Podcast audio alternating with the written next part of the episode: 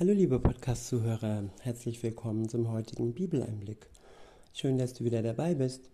Heute habe ich ein paar Verse aus dem fünften Buch Mose, aus dem Kapitel 8 und ich verwende die Übersetzung Hoffnung für alle. Der erste Abschnitt ist überschrieben mit Gott prüft und erzieht sein Volk. Ab Vers 1 heißt es, Haltet euch genau an alle Gebote, die ich euch heute weitergebe. Dann werdet ihr am Leben bleiben.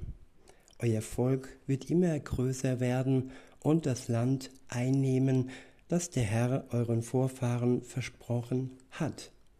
Erinnert euch an den langen Weg, den der Herr, euer Gott, euch bis hierher geführt hat, an die 40 Jahre in der Wüste er ließ euch in Schwierigkeiten geraten, um euch auf die Probe zu stellen. Ja, jede Beziehung ohne Schwierigkeiten ist keine echte Beziehung. In jedem Eheversprechen heißt es, in guten wie in schlechten Zeiten. Und gerade in den schlechten Zeiten, wo diese Beziehung auf die Probe gestellt wird, wächst die Beziehung, wird sie stärker und sie wird wirklich wie Feuer geläutert.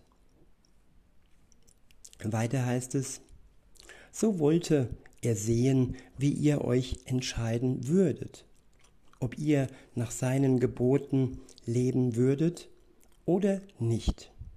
Er legte euch Entbehrungen auf und ließ euch hungern.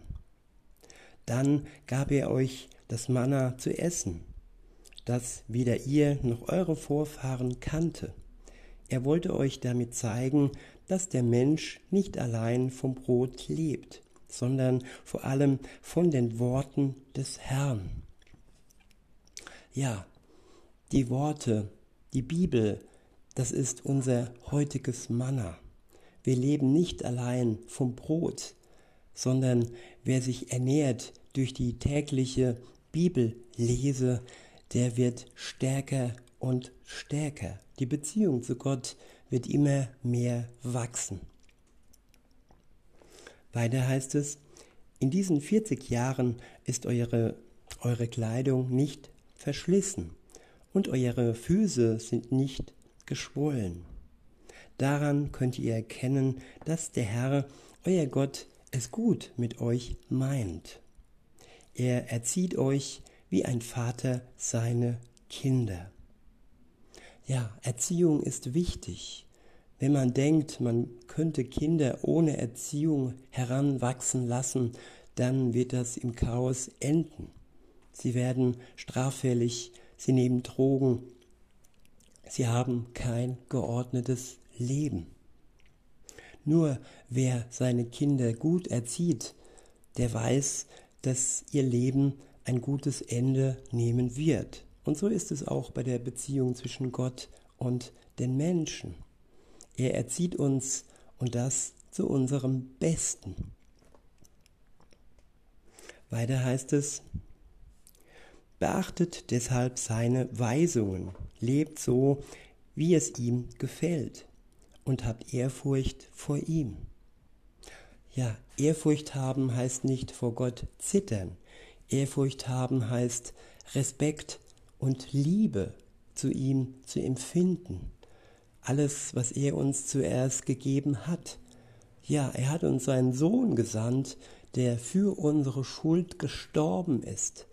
Eine größere Liebe kann man nicht, ja, zeigen, als sie uns Gott durch den Tod seines Sohnes am Kreuz für uns gezeigt hat. In Vers 7 heißt es, der Herr, euer Gott, bringt euch in ein gutes Land. Es ist reich an Grundwasser, an Quellen und Bächen, die in den Bergen und Tälern entspringen. Es gibt dort Weizen und Gerste, Weintrauben und Feigen. Granatäpfel, Oliven und Honig. Ja, dieses Land heißt Israel. Gott hat sein Versprechen für sein Volk gehalten. und alle anderen Versprechen und Verheißungen, die er gegeben hat, werden sich ebenfalls erfüllen. Das ist gewiss. In Vers 9 heißt es, ihr werdet nicht von karger Kost leben müssen. Es wird euch an nichts fehlen. Das Gestein des Landes enthält Eisen und in den Bergen könnt ihr Kupfer gewinnen. Wenn ihr dann reichlich zu essen habt, preist den Herrn, euren Gott, für das gute Land, das er euch geschenkt hat. Ja, Israel ist ein Geschenk Gottes an sein Volk. Sie sind keine Landbesetzer, nein, sie haben einfach das Geschenk Gottes in Anspruch genommen. Das ist die Wahrheit und nicht die Lügen, die verbreitet werden. Sie sind einfach nur dazu da, um den Hass gegen sein Volk zu schüren. In Vers 11 heißt es, hütet euch davor, ihn zu vergessen und seine Gebote, Weisungen und Ordnungen zu missachten, die ich euch heute weitergebe. Denn das könnte geschehen, wenn ihr genug zu essen habt, schöne Häuser baut und bewohnt, wenn eure Herden wachsen und ihr reich werdet an Gold, Silber und anderen Gütern. Ja, unser Reichtum soll uns nicht davon abbringen, dass wir Gott die Ehre geben, dass wir ihm Tag für Tag danken für das, was er uns schenkt. Denn alles kommt von ihm, sei es die Luft zum Atmen und auch die Nahrung und jeder Mensch, der uns entgegenläuft, ist durch ihn geschaffen worden. In diesem Sinne wünsche ich euch noch einen schönen Tag und sage bis denne.